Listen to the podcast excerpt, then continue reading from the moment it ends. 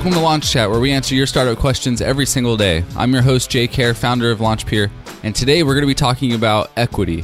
Not in terms of you're the startup founder and you're trying to figure out how much equity to give to someone, but we're going to flip the table today and talk about if you're going to be working at a startup, how much equity should you be asking for? And today's question comes from James, and he has a very specific situation that we're going to be talking about, but we're also going to delve into if you're thinking about working for a startup what kind of things should you, should you be considering as you're trying to figure out what kind of uh, equity arrangement you should get? Should you try to get paid instead for your services instead of having it be equity? So we're going to dive into what that negotiation looks like and what you should try to get as an early stage employee. Today's question comes from James in San Francisco, California. He writes in I'm helping out a friend that is trying to get a startup going. I'm doing some interviews and helping architect the product for him. I'm doing this as a favor currently, but I feel that I should have a slice of the business if this continues.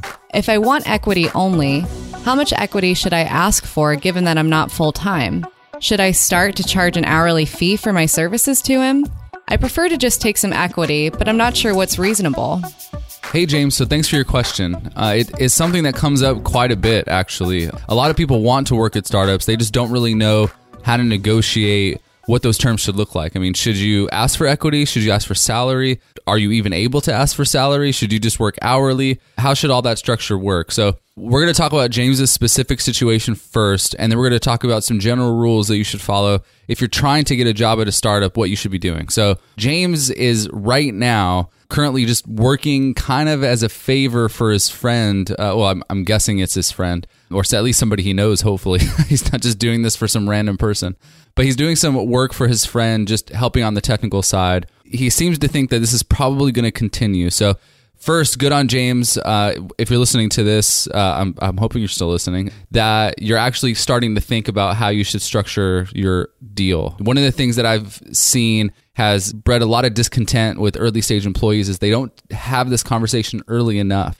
You should have this conversation as early as possible. I, I wouldn't even really consider doing free work for someone until you have at least something, even a handshake deal that's like, hey, cool, I'll help you for a couple weeks, but I'd really like to sit down and talk about, you know, what salary or hourly pay or equity is going to look like because I really want to help you guys out. But obviously, I'm really good at what I do, and I feel like I should get paid for the work that I'm doing. And that's a totally okay thing to say. I think any startup founder who thinks that's unreasonable, they're the ones being unreasonable. And so, really, at the end of the day, James, it comes down to what you're going to be giving to them. Now, right now, you have a kind of a loose structure where you're just kind of working whatever hours you want. If, if that's a structure that you want to keep doing, where you just kind of help them as much as you need, as much as they need, just whenever, and sometimes that means working a few hours, sometimes that means writing code, sometimes that means just getting on a phone call and answering their questions. If that's the structure you're going to have, you should not try to take equity. And the reason I say that is when you take equity from someone, you have to think of it like you're taking a salary from someone. There's going to be certain expectations that they have for you.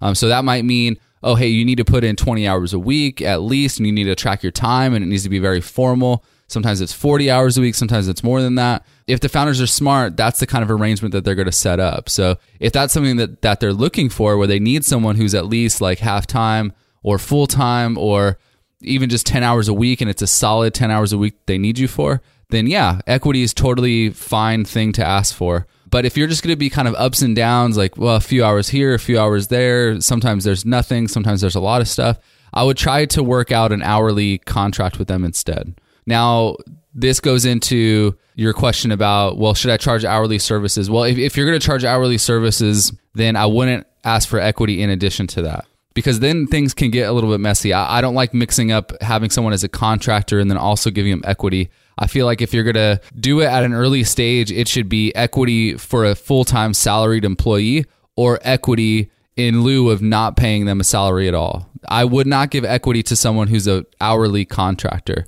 Now, that's not saying that you can't try to negotiate that. I mean, you could negotiate whatever you want, really. Uh, there's no rules uh, when you're doing this. But if I was the founder of that company, I personally wouldn't want to have an hourly employee get equity in addition to paying them for hourly services. I would want it to be much simpler than that, much more straightforward.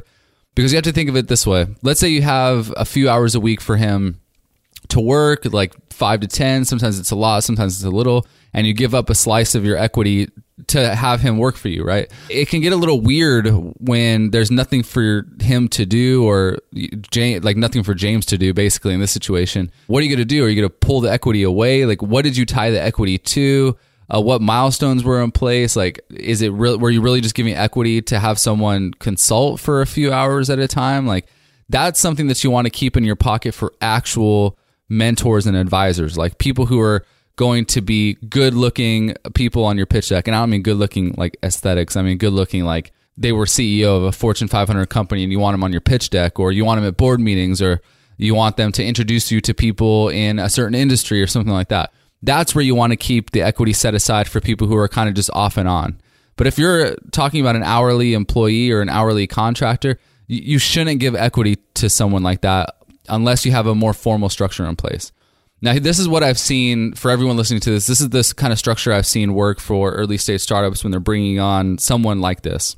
And this is what I would do if I was James too, because this is a very reasonable thing to do. I would say, okay, I will agree to work 20 hours a week. And in exchange for that, I want 2% equity, 3% equity. It really just depends on what the rest of the startup's cap table looks like and what you think is fair based on where they're at right now. That's a really hard question to answer. We'd have to like dig into what the startup is doing right now, what they've done already, and all of that stuff. But let's say you walk in and say, I want to work 20 hours a week for you, and I want, let's just say, 3% equity in exchange for that. Well, that's totally reasonable. Then you put it in their court to say, okay, well, how many weeks or months do you want me to work 20 hours a week for that 3% to be like, for that 3% to be exchanged? Um, this is kind of this is what's called a cliff typically, and this is used for for salaried employees too who have equity. And let me explain what that really means real quick. So let's say I hire an employee at LaunchPeer and I give all of our new employees 2% equity. Well, what if that new employee works for us for like three months and then leaves? Well, do they still get the 2% equity? Like, no, of course not. They shouldn't get the equity. That's why you put a cliff in place and you say, hey, I'm giving you 2% equity, but it's you only get that 2% after you've worked here for a year. So once you've worked here for 12 months, I'll give you that 2%. Okay. Um, so you're kind of setting it aside for them uh, for the future, and it incentivizes them to stick around for longer than a, a few months, right?